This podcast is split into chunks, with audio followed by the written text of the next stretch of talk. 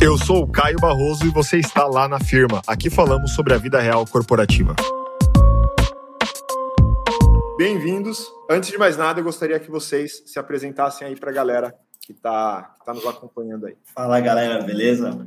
Meu nome é Fernando Silva, eu sou especialista em arquitetura de soluções. Eu ajudo atuando ali e orientando os times de produto com soluções tecnológicas dentro de uma jornada funcional. O que isso é na prática? Como é que funciona isso, né? É ajudar nas integrações de comunicações assíncronas, identificar quais cenários devo usar a comunicação coreografada, orquestrada, otimizar a estratégia de cache para o seu processo, como usar a arquitetura event-driven, como usar a transição distribuída, usar a tecnologia no processo de evolução digital. E aqui, na Via Hub, a gente tem vários desafios bem bacana, né? A empresa é composta muito grande por quantidade de lojas físicas, estão espalhadas por todo o país, a nossa malha logística robusta, pulverizada, o Diegão daqui a pouco deu a falar um pouquinho mais ali, a nossa volumetria de informações é gigante, né? E nos períodos de alta ali, no varejo, como a Black Friday, a nossa infraestrutura acaba crescendo exponencialmente 15, 20 vezes. Então, qualquer integração e aplicação, um processo novo, sempre a gente pensa em volumetria grande, gigante, para atender um pouco o dia do ano que é a Black Friday. Então, um pouquinho ali do Fernando Silva e um pouquinho da minha atuação ali na Via Hub. Massa, show de bola. Quem é o próximo? Quem pega? Pode ser eu. Para seguir a lógica. Boa tarde, quase boa noite aí, né? Sou o Diego Moreira, sou engenheiro de software especialista da Zaplog, que é uma empresa do grupo da Via. E a Zaplog, como meio que o nome já sugere, começou como uma startup do ramo de logística, certo? Conhecida como Logtech, que foi adquirida pela Via no meio de 2020 para dar um desafogo na malha logística, né? Para trazer novos modelos de entrega para a Via, né, para as lojas do Grupo Via, seja a venda no offline, seja a venda no online. Eu atuo como tech lead, atuo como desenvolvedor, né, eu também desenvolvo, não só fico gerenciando a equipe. Aliás, eu gerencio só a equipe na parte técnica mesmo, né. E é isso, manjo um pouco também de arquitetura, mexo também com o servidor, mexo com aplicação e ajudo também os devs, faço code review, faço deploy, e é isso. Então aí. Muito boa. Salve, pessoal. Eu sou o Guilherme Popolin, mais conhecido como Popolin, acaba pegando mais ali o sobrenome, mas eu atuo, trabalho no banQi já há algum tempo, né? O meu papel lá é um papel de gestão, então minha atuação é como Tribe Lead, então eu faço toda a liderança de engenharia dentro de uma das tribos, que é conhecida lá como serviços financeiros, então toda a movimentação, PIX, onde acontece o PIX ali dentro, onde acontece TED, TED-IN, TED-OUT, é onde é mais especializado o meu trabalho. Porém, a gente tem todo o contexto de soluções financeiras ali que eu faço parte. Então, até legal que juntou nós três ali, eu venho trazer também muito, falar um pouco falar bastante das tecnologias aqui no banco, mas também ter um ponto de vista de como a gestão lidar nesse empoderamento das pessoas de engenharia aqui dentro. Esse é meu papel hoje dentro do banco. Show de bola, galera. Eu queria até aproveitar, a gente fez aqui as apresentações.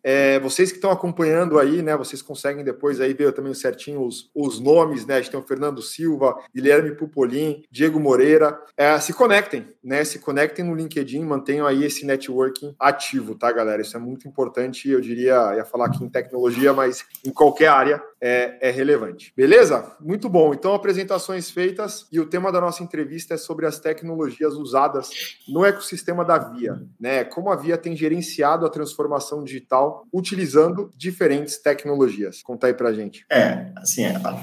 Quando a gente fala em transformação digital, a gente tem vários pilares, né? Pessoas, processo e, é claro, tecnologia. Nosso pacto de ecossistema funcional e tecnológico é robusto e gigante, né? Então, a gente tem uma enorme infraestrutura, a quantidade de parceiros absurdamente grande, e aí, como o Diego falou, a gente acaba comprando, eventualmente, algumas empresas e adquirindo todo o parque de ecossistema de tecnologia para dentro da Via Varejo, dentro do Via. Então, a transformação primordial é tecnologia. Então, por exemplo, a gente tem uma infinidade de linguagens de programação, o próprio tema fala, .NET, Java, Kotlin, Node, uma infinidade de bancos de dados, tanto a nível de transacional como no SQL, a gente tem uma quantidade de banco, não só exclusivamente. Provedores de cloud, a gente não tem um provedor de cloud, a gente tem 2 provedores, 3 provedores, dependendo de cada cenário e atuação. Tecnologia de plataforma alta, a gente ainda tem o mainframe ali, as aplicações mobile são todas aplicações nativas, né? Então a gente tenta unir essa quantidade de tecnologia para que a gente já tenha cada cenário possível, né? Então, o Diegão daqui a pouco vai falar um pouquinho das tecnologias exclusivas do WhatsApp, mas com o ecossistema na Via Hub, a gente usa essa infinidade de tecnologia, desenvolvimento, linguagem de programação, banco de dados, para atender a cada cenário específico. Quer falar um pouquinho, Diegão, do que você usa lá no WhatsApp, lá para a gente? Lá? Vamos. Bom, a Zap, como eu falei, cuida da parte da logística, né? E a logística na Via é um dos maiores pilares ali responsável pelo lucro da empresa e por como ela vai se sair, né? E assim, quando a gente fala de inovação, né? É difícil inovar falando que a gente usa Java, né? Tipo, Java é uma linguagem que está aí há vários anos, né? 10 anos. Então, assim, o ponto-chave da inovação não está tanto na qual tecnologia que você usa, mas no teu modelo de negócio, né? Como que o teu negócio, com a tua tecnologia, se sai perante ao mercado. E falando da Zap agora, né? A Zap começou, antes de ser adquirida pela Via, como uma logtech que fazia crowdshipping, né? Que é uma modalidade, termo que o mercado usa, é uma entrega como se fosse um Uber, né? É uma uberização da entrega. Ou seja, a gente tinha clientes pequenos ali, tipo quiosque de shopping, uma loja de cosmético, uma loja de roupa, que precisava entregar o produto dela para o consumidor sem depender do correio, né, do desserviço que é o correio, e entregar de uma maneira eficiente, rápida e que não custasse muito, né, porque nós estamos falando de empresas médias e pequenas, né. Então a Zap começou a fazer parcerias com entregadores, né, que tinham o nosso aplicativo no celular deles, e assim como é um Uber, como é um iFood, você vai lá, pede uma coleta, vem um entregador, você dá o teu produto para ele e ele vai lá e entrega para o teu consumidor, né, ou seja, entregas locais. Aí a gente expandiu para entregas em diferentes regiões, né, fazendo parcerias com transportadoras. Então a entregadoria lá pegava, entregava numa transportadora que fazia uma viagem mais longa, no outro lado lá, a entregadoria até o hub das transportadoras pegava o produto e entregava no consumidor. Então isso a gente começou a fazer uma malha aí a nível Brasil, e começou a chamar a atenção de players maiores. Então a gente começou a fazer entregas para Riachuelo, para C&A, e chamou a atenção da Via, que comprou, a gente adquiriu, para a gente fazer entregas para as Casas Bahia, para Extra.com, para a Loja POM. Então, aquele entregador que ia passar lá no quiosque do shopping, pegar um mouse, passava a pegar uma roupa, também passava nas Casas Bahia pegar um celular, um ventilador, um aspirador, e começava a fazer as entregas. Então, foi esse modelo de negócio mais atual, mais inovador, que começou a inovar nessa malha logística da Via, né? Não foi tanto a tecnologia, não foi o nosso Mongo, não foi o nosso Java, foi esse modelo novo que a Via incorporou para ela, que começou a trazer essa inovação. Que aí são, pelo que você explicou, são clusters, né? Então, esse mesmo entregador passa por hubs. A gente não deixou de atender a Riachuelo, a C&A, só porque não são do Grupo Via. A gente atende o mercado também, né? A gente atende o log como serviço, que eles falam, né? Livrarias Curitibas também, mas a gente também atende a Via, né? Com certeza agora, a Via é nosso maior cliente, a gente atende 100% eles agora. Massa, que legal. Bom, e legal que essa conexão, né? Como é que a gente escala tudo isso, né? O banQi, ele já vem muito com a parte de soluções financeiras, né? Então, a gente tem a Casas Bahia, a gente tem ali todo o ecossistema Via, com a Zap. E como é que funciona toda a movimentação? Porque o princípio ali estava muito ligado com o Carnê, né? Quem não conhece o Carnê da Casas Bahia, né? Opa! Carnêzão, né? Porra, minha infância, era a propaganda da minha infância. Exato! Então, o banQi, quando viu a oportunidade de digitalizar o Carnê, foi onde a gente começou ali nos adotantes iniciais, né? Então, essa conexão com a Via foi muito forte, e quando você começa, né, com essa tecnologia que chegou e ela trouxe o sucesso e a movimentação do banQi na posição que aí teve toda essa parte do grupo, a gente vem com outras infinidades de serviços de parte financeira que atende exatamente o público também da Casas Bahia. Então, a gente veio com movimentações financeiras, com disponibilização de crédito. Então, como é que a gente disponibiliza mais crédito para que as pessoas consigam ter uma independência inteligência financeira, né? Então eu vejo que juntando todo esse... Casas Bahia, ela a Via como um todo, né? Ela tem um vínculo muito... Aqui não tem um Carnê.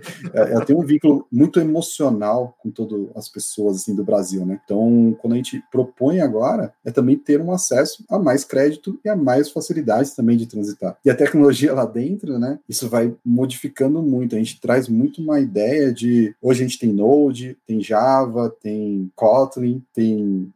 do Node tem TypeScript ali, tem também parte de JavaScript. Então, a gente tem partes de Kafka para fazer mensageria, a gente tem muita comunicação de regulamentação com Bacen, né? Como é que a gente faz isso acontecer, como a gente mantém sempre também a segurança da... Porque a gente está falando de um banco, então a segurança é super primordial. A gente começa desde o onboard, a gente está falando de segurança. Então, como é que todas essas tecnologias se relacionam com esse ecossistema, né? Porque a gente tem muito uma comunicação via interface, né? Então, a gente mantém a individualidade da empresa. Então, cada empresa tem o seu aspecto. Você vê aqui, né, todo mundo falando do seu porquê. Às vezes tem muitas até processos e abordagens diferentes. Só que a gente se conecta nesse ecossistema por interfaces tecnológicas ali nesse dia a dia. Muito bom. Massa. E o banQi, aí o atendimento é exclusivo aos clientes das Casas Bahia? Na verdade, não é exclusivo aos clientes das Casas Bahia, né? O banQi, assim, é qualquer pessoa pode lá ter o banQi como uma plataforma de banco mesmo, né? Então, plataforma financeira, né? Então, se você quer fazer movimentações, se você quer ter empréstimo, é acessível para todas as pessoas. E a gente tem um vínculo grande com a Casas Bahia, né? Porque ali, a pessoa que tem o Carnê da Casas Bahia tem essa utilização. A gente tem um trabalho de auxílio aos vendedores da Casas Bahia para passar também sobre o banQi, né? Ter essa utilização e tal. Então, para os clientes da Casas Bahia, né? Então, mas é para todos os clientes possíveis, tá? Muito bom. Show de bola. E pensando aí na experiência dos clientes, né? Como vocês têm escalado essa jornada? Como vocês têm trabalhado a experiência dos clientes, levando em consideração essa transformação digital, né? Essa digitalização dos clientes da Via? E quais são as principais dores que vocês têm identificado? Claro, cada um pensando aí um pouco no seu universo, né? Não, essa pergunta é bem legal porque mostra bastante a transformação da Via, a evolução e transformação da Via, né? Então, o cenário que eu sempre gosto de dar de exemplo é sempre a Black Friday, né? Então, como é que a gente fazia, assim, voltado assim um pouco para a Black Friday? A gente sempre fazia testes pensando em performance, saúde das aplicações, saúde de infraestrutura, se a aplicação suporta aquela quantidade de requests, se vai cair, se não vai cair, se vai ter aquela demanda. Então, sempre, nos anos atrás, era sempre assim, né? Joga uma massa de dados, testa, as APIs vai suportar, vai cair, não vai. Então, isso é que a gente sempre pensava ali como um teste de Black Friday. Isso mudou um pouquinho, assim, dos anos para cá, assim, alguns anos, mudou. A performance ainda é importante, né? A saúde da infra ainda é importante, mas agora o foco é na experiência do cliente, na jornada do cliente. Então, a gente faz os testes. E isso em todos os canais, tá? Loja, site, televendas. E a gente verifica, como é que tá as APIs? Estão respondendo bem? Todas as APIs estão respondendo bem. Beleza. E agora, como está a experiência do usuário? A experiência do usuário, a jornada de compra, tá legal? Putz, não tá legal. Então, a gente tem que... Alguma coisa não tá ruim, algum processo não tá bom, aí a galera começa a rever processo no meio do evento, no meio dos testes, para que a jornada de compra do cliente seja mais importante. Não só a saúde de API, não só a saúde de infra, mas que o processo de jornada de compra esteja bacana para o cliente. Então, isso veio mudando para a Via, para que a gente possa escalar a nível de infraestrutura e a nível de jornada de compra, que é, teoricamente, aqui para o Via Hub, a principal capitalização nossa, né? A jornada de compra do cliente. Então, isso eu acho que é bastante legal, assim, a forma de como a gente está vendo esse escalonamento, pensando no usuário. E aí, Diego, o que você... Então, quando... Não tem como não falar de Black Friday, né? Não tem. Que quando... Eu imagino o fluxo de vocês de Black Friday. Que o Fernando estava falando, eu estava imaginando o volume. E aí, na minha cabeça, eu estava pensando, e o Diego com a logística e com as entregas? E eu falo, cara, Exatamente. Não é possível. Como é que vocês conseguem ter previsão das vendas? Enfim, uma curiosidade aqui, eu acabei... É tudo. Tudo, né? Tudo. Mas para vocês terem ideia, a Black Friday, isso eu escutei de um diretor da Via falar uma vez, é o faturamento de um mês em 3 dias, certo? Caramba. Então, você imagine quanto que a Via fatura em um mês. Ela fatura em 3 dias na Black Friday. ali, sábado, domingo, sexta, sábado e domingo, né? Então, assim, a logística sempre é um gargalo, né? Quando você fala em varejo, um dos maiores gargalos que existe é a logística. Que você pensa assim, olha um país como o Brasil, a quantidade de diferenças geográficas que tem, o tamanho, né? A gente não está falando de um estado, né? A gente está falando do Brasil, norte a sul, né? Tipo, se encontra de tudo. Então, assim, a logística sempre vai ser um desafio. E é claro que quando você está comprando em um site, né, você clica lá em comprar. Que seria o mundo ideal? Que aquele item automaticamente se materializasse do teu lado, né? Mas isso é inviável, impossível por enquanto. Então, a gente precisa fazer uma entrega o mais rápida possível e que o cliente receba em perfeito estado o que ele comprou e, de preferência, bem rápido. Então, a gente tem planos de entregas em horas, em algumas regiões, na Zap. Então, entrega em até 1 hora já existe em São Paulo, entrega em até 2 horas já existe em vários grandes centros, e é um desafio, né? Tipo, então o cara clica em comprar, já começa um reloginho contar ali, a equipe do suporte já tem que estar atenta, ver se já está empacotando, ver se já saiu o roteiro, ver se já tem carro disponível. Então, para você ter noção, a gente está até contratando entregadores CLT para esse tipo de modalidade, porque a gente quer que alguém vá ali e pegue, certo? Então, a gente está investindo nessa qualidade das entregas. E a questão do volume, né? Sempre vai ser um desafio. Então, ali, se num dia, em uma operação da Via, a gente recebe 20 mil pedidos, na Black Friday vai ser 50 mil, ou vai ser 60 mil, dependendo do ano, dependendo da situação comercial da época, mas a gente sempre tem que estar ligado com os stress tests, como foi citado ali, ver se está de pé, porque, assim, vender até vende, agora ia entregar. E é legal que... pode falar. Não, é isso, eu estava pensando assim, é isso, imaginei a interface dos produtos, né? Tem a imagem do produto, tem o valor, até aí tem um trabalho, claro, tem o design, tem tudo que a gente sabe que acontece para que aquilo esteja ali bonitinho e tal. Uma vez que você clica em comprar e você está lá no norte do país e o produto está mais para o centro, está mais para o sul, né? E me impressiona essa questão da entrega em 1 hora em São Paulo, em demais regiões em 2 horas, que eu fico imaginando a cadeia de processo, quantas pessoas são impactadas, e eu não imaginava também que vocês tinham esse filtro, né? Ou seja, poxa, se eu não tenho o entregador próprio, eu vou pro próximo, eu vou pro CLT, eu vou, né? Animal. O CLT, na verdade, ele é o mais prioritário, né? Então, ele é o prioritário. Aí vai, roteiro grande que vai pagar bastante, ele é o prioritário. É primeiro os CLTs, depois os demais. Mas a gente não tem muito CLT, né? A gente tem nessas regiões chaves, para essas operações chaves, né? Mas a gente tem dentro da Via o que você estava falando, da onde que sai o produto. Opa, e o cara comprou em São Paulo, por exemplo. Fácil, né? Sai de uma Casas Bahia de São Paulo. Nem sempre, porque o pessoal compra um iPhone e a gente tem um sistema dentro da Via que vai fazer esse cálculo da onde que o pedido vai sair. E existem N variáveis que eu não fazia ideia antes, quando eu entrei aqui na Via. A variável número 1 que é considerada é qual lugar que vai tributar menos. Então, por exemplo, o cara tá em São Paulo, comprou um iPhone, se tem umas Casas Bahia do lado da casa dele com um iPhone, não vai sair dali. Vai sair do lugar do Brasil que vai tributar menos, que nesse caso é a Bahia, certo? Então, tipo, não tem lá na Bahia, beleza, aí vai na localização geográfica, ou vai no que o frete custa menos, entendeu? Então, nem sempre o produto vai sair da onde está mais próximo, mas da onde custa menos, certo? Que legal. Então, essa é um insight também que eu não tinha quando... Sim, só a ideia. Para mim era tipo, tá mais perto, vai. Não, isso chama regionalização. A regionalização é muito mais complexo, como o Diego falou, é tributário, é disponibilidade, é distância, é uma... complexidade ali no momento da compra, para quando ele compra, a gente já sabemos qual é o centro de unidade de negócio que vai sair aquele produto. Então é uma complexidade ali na hora ali, gigante. Se eu não me engano, programar isso. Se eu não me engano, quem faz essa programação são os devs? Quem faz isso daí? São os devs, com a ajuda de todo mundo ali. A infraestrutura ajuda, os arquitetos ajudam, a gente, com os bancos de dados, a gente tenta falar, putz, esse não vai rolar, esse daqui, vamos pecar um pouquinho na criação da regra, mas lá no front vai estar performando muito mais rápido. Então, é toda uma galera envolvida para que as APIs, vamos dizer, não ser injusto, mas existem algumas APIs tão importantes, né, como a regionalização, o estoque, que elas precisam performar e precisam calcular, assim, muito... Muito rápido.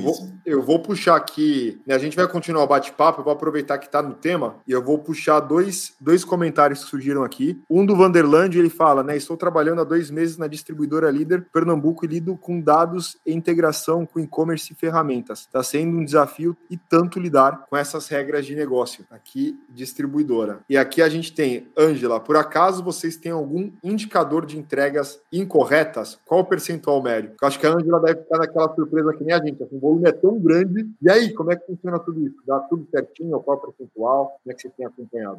Nem sempre dá tudo certinho, né? Mas assim, nem sempre, não é que a entrega é incorreta, né? Às vezes o cara vai entregar e o cara não tá em casa, né? Então a gente tem o que a gente chama de não conformidade, né? Ou ele não encontrou o endereço. Essa é outra coisa também que eu não sabia. A pessoa pode entrar numas Casas Bahia e não saber onde ela mora, e ela compra uma geladeira. É incrível. Ela não sabe o CEP, ela não sabe o nome da rua, mas ela compra, ela consegue comprar. E daí a gente é aqui que se vire para entregar, né? Tipo, moro na rua de paralelepípedo do lado da árvore, né? Tipo, o entregador vai lá. Porque às vezes não tem um detalhe, às vezes não vai ter o CEP. Às vezes a pessoa não sabe, às vezes a pessoa não sabe o CEP. Ah, o nome da rua é Rua Valdemiro, e tipo, é outro nome, entendeu?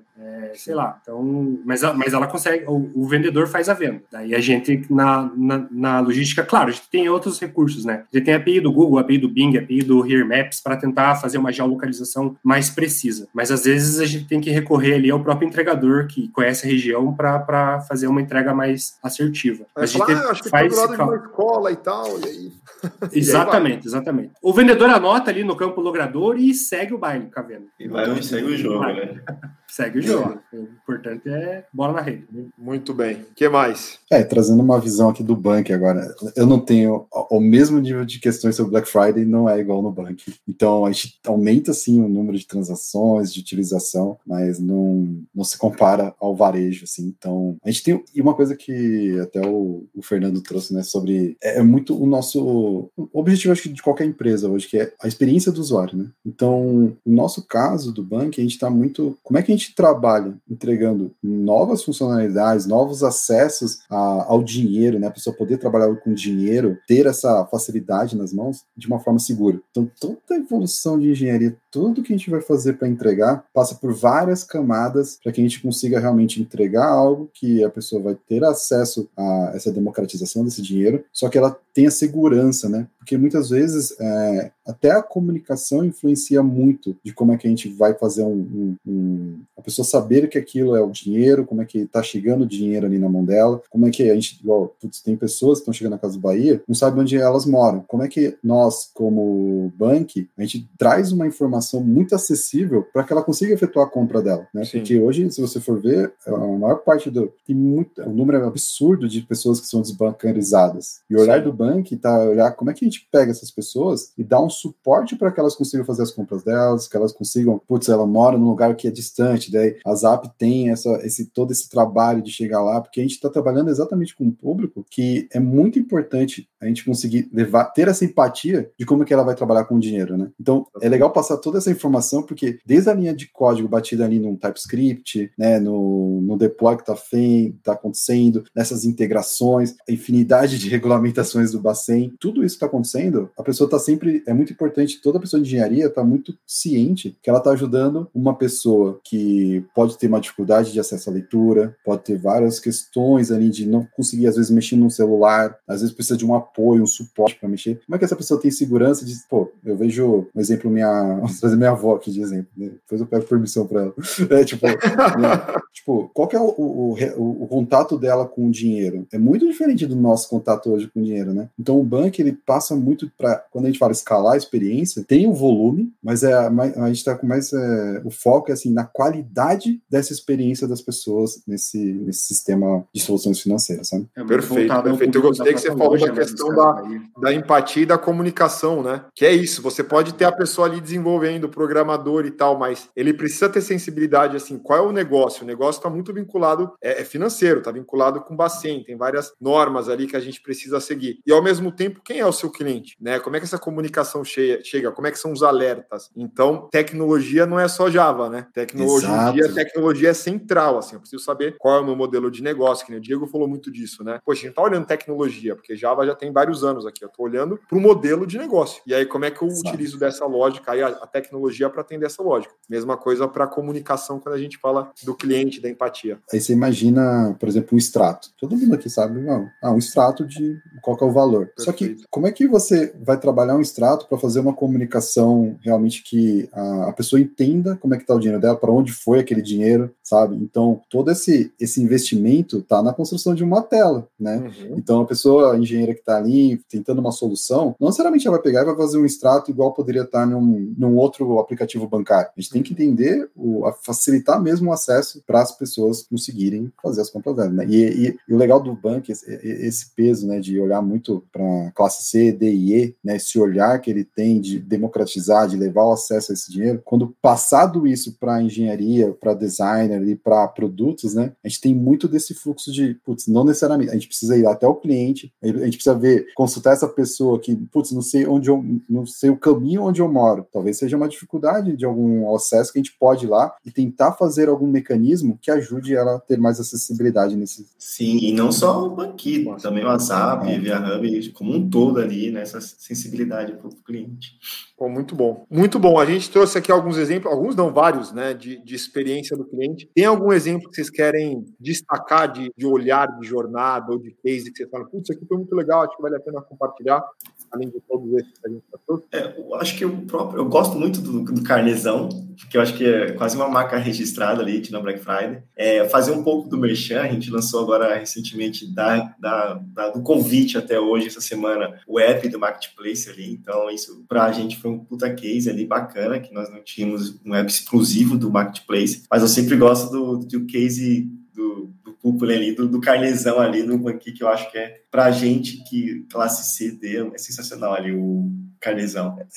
O Carnê, ele tem um engraçado, né? Tipo, ele agora existe outros mecanismos de crédito que basicamente é um Carnê com um nome diferente, né? Então, o Carnê tava lá e digitalizar o Carnê, pô, igual eu falei, todos nós temos um histórico, ou vivencia ainda muito essa conexão com a Casas Bahia, né? Então, quando você pode ter a possibilidade de digitalizar o Carnê, é um começo de uma digitalização, de uma transformação digital de milhares de pessoas, sabe? Tipo, então, pra mim, assim, o que eu carrego foi a parte do Carnê e como ele possibilita o acesso a outros tipos de transações e outras soluções de crédito. Então, se fosse assim, o que mais pesou, assim, que eu vi de uma entrega, é isso. Boa, e colocaram até uma hashtag aqui, meu Carnê, minha vida.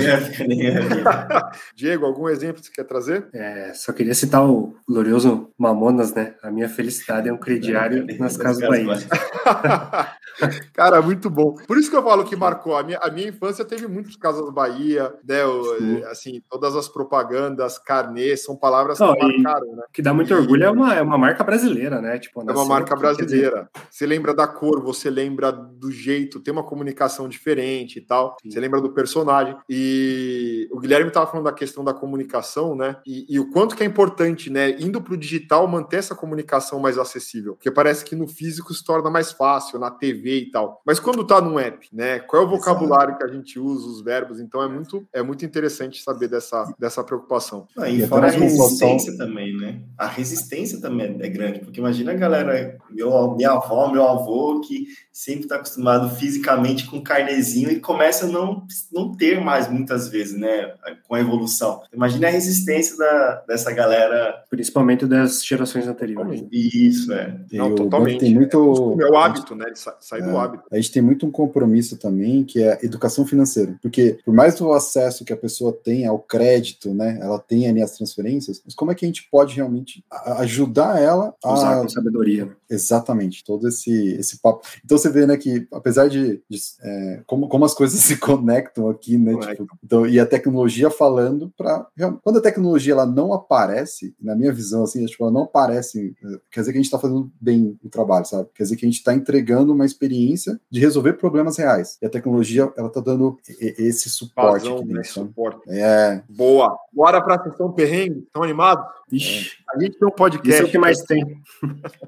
Tem um podcast que a gente fala de perrengues corporativos. Então, vou abrir esses minutinhos aqui, mas a pergunta é essa, assim, quais são os perrengues que vocês mais enfrentam no dia a dia? Se quiserem compartilhar algum exemplo específico, contem pra galera, porque muita gente, né, tá escutando, mas com essa coisa do tipo assim, será que eu trabalho na Via? Qual é a pegada e tal? Então, contem um pouco aí de bastidor, né? Quais são os perrengues que vocês passam?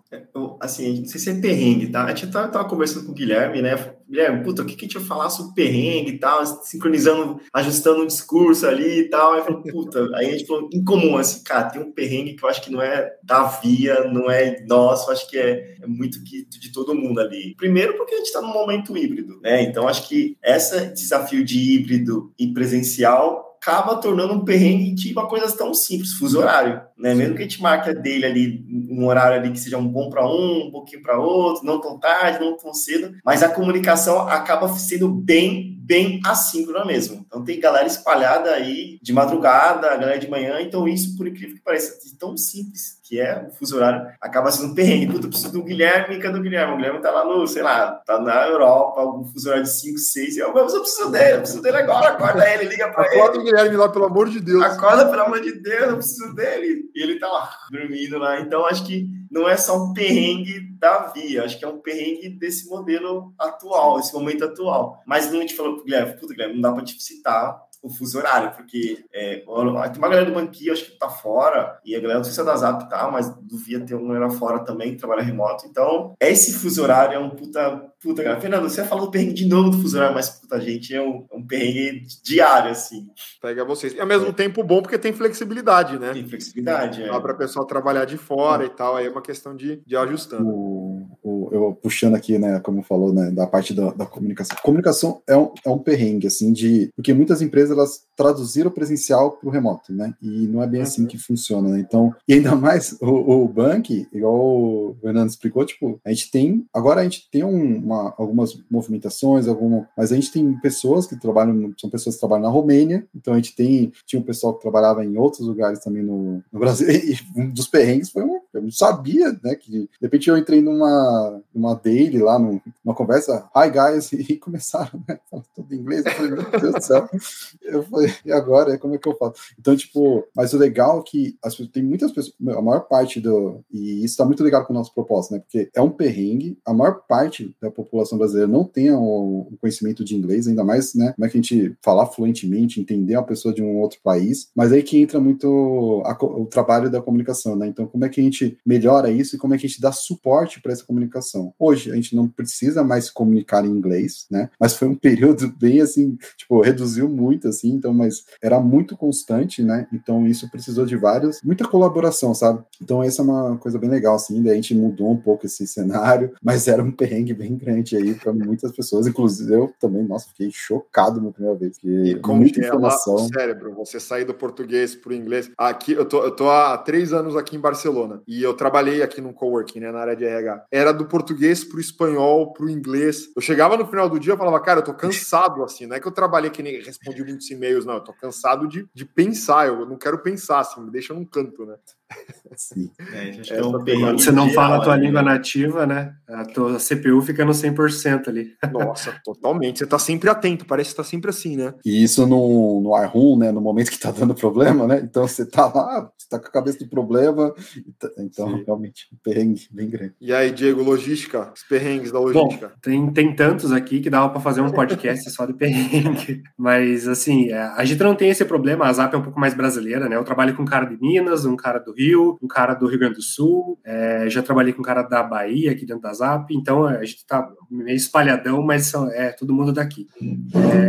Cara, a gente tem... Eu vou trazer um mais da parte de tecnologia, né, que é escalar, né? Escalar é sempre um desafio, né? Então, tem N maneiras de se fazer isso, nenhuma delas é fácil, mas a gente tem que estudar, tem que tentar. A gente aqui usa Kubernetes, a gente não tá ainda na mesma cloud da Via, a gente usa o DigitalOcean aqui, a gente tem planos ali mais a longo prazo para ir para Azure, né, que a Via usa, mas por enquanto a gente tá na DigitalOcean, que a gente tá usando ainda. Então a gente usa Kubernetes, o Kubernetes não é simples, né, de você entender ele, dele ali, de como que você escala ele, como que você não escala. Ele tem uma ferramenta para escala automatizada de horário que é bem complicada. A gente tentou usar aqui, chegou um dia que ele julgou que não precisava ter máquina, ficou zerado. Não, chega. Não precisa. Esse serviço aqui, ó, que não pode cair, zero pods. Daí a gente tirou ele, né? Agora a gente usa um escalonamento mais simples ali. Mas é isso. Daí, assim, o outro desafio dentro do Kubernetes também é log, né? A gente tem que usar ali o Grafana. E, por exemplo, a gente tem o nosso roteirizador, né? Que é um microserviço que roda um algoritmo genético para fazer otimização, né? Então, você pensa, o que é um roteiro, né? Tipo, eu tenho aqui 5 entregas. São 5 pontos no mapa, né? Na verdade, são 6. Porque um ponto você vai coletar os produtos. E daí os outros 5 você vai fazer entregas. Então, mas em qual sequência eu faço? Então, isso é um... Depois pesquisem, se vocês quiserem, algoritmos de otimização. Geralmente usa-se algoritmos genéticos. Então, tem uma classe cromossomo que vai gerar uma população e essa população vai mutar e eu vou escolher se ela está melhor ou não que a população anterior. Se ela tiver, eu extingo a população anterior e pego essa para fazer novas mutações. Então, esse cara, ele é escalado numa máquina com 30 pods lá e, às vezes, ele começa a ficar lento e não pode, então a gente tem que ver o que a gente pode fazer. Às vezes é o Mongo, né, que o Mongo está fora do cluster, às vezes não é, às vezes é conexão, às vezes é banda, às vezes é um erro interno da própria DigitalOcean que está passando em manutenção e a rede ficou lenta. Então você fazer esse troubleshoot é bem complicado às vezes, e às vezes acontece no meio de uma Black Friday, o problema é vezes 1000. Aí tá todo mundo te ligando. Tá todo mundo te ligando. Exatamente. Aí, cara, eu vou ignorar porque eu tô focado em resolver aqui a questão que não dá, né, mas eu imagino a galera ligando. Bom, show de bola. Galera, eu queria perguntar para vocês como a galera pode, né, se inscrever nas vagas da Via, qual é o caminho, né, como é que elas descobrem as oportunidades que vocês têm em aberto. A gente vai deixar alguns links, não sei se você compartilha com a galera, a gente tem nas 3 frentes, tanto vaga na Via Hub, vaga na Zap, Via na banQi. A gente vai deixar os links, não sei se pode colocar aqui no chat, a gente coloca aqui. Pode colocar aqui no chat, me coloca no chat privado e aí eu vou subir aqui pra galera nos comentários. Tem uma infinidade de vaga, então quem quiser se inscrever ali, tanto Via Hub, como banQi, como a Zap, bem segmentado e segmentado por funções. E aí a galera... Tem no LinkedIn também, né? Tem no LinkedIn também. Boa. Também, acho que também, se não me engano, nos canais também as minhas estão sempre postando ali, no Via Carreiras, no Via Hub Tech ali, no Instagram, as minhas estão sempre colocando ali algumas vagas, ali, algum conteúdo bacana ali, e aí a galera pode seguir ali para acompanhar. E tem também, se a galera entra no site da SemanaTech.com e clica no logo da Via, vocês vão para as vagas também. Então a gente deixa um caminho fácil para a galera também encontrar. Eu vou colocar aqui os links para facilitar a nossa vida. Vai subir no YouTube, beleza? Então tem aqui, ó, do banQi. Bom, coloquei os links, tá? Vai estar no YouTube lá na firma. Além disso, acompanha a Via no LinkedIn, tá? E tem o Via Carreiras no Instagram. É @Via Carreiras. E tem a Via Hub Tech, que é @viahub.tech no Instagram também. Então acompanhem por lá. Acompanhem e vem com a gente. E vem com a galera. Se vocês gostaram deles, galera, é a oportunidade de trabalhar com essa galera aí. Olha o sorriso no rosto. Olha o sorriso no rosto aqui. Não é? Vaga sempre depois de um dia difícil.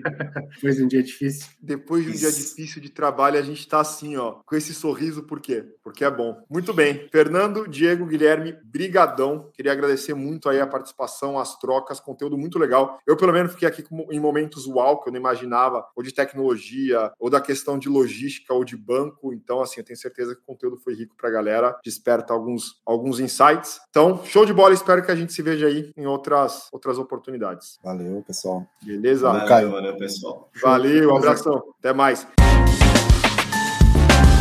Se você ouviu até aqui, tira um print, marca a gente, apareça nas nossas redes sociais. Estamos no Instagram com @lá_na_firma e no LinkedIn com @lá_na_firma. Além disso, siga o nosso podcast e avalie na plataforma de preferência, beleza? Na certeza da vossa compreensão, best regards. Uma produção, voz e conteúdo.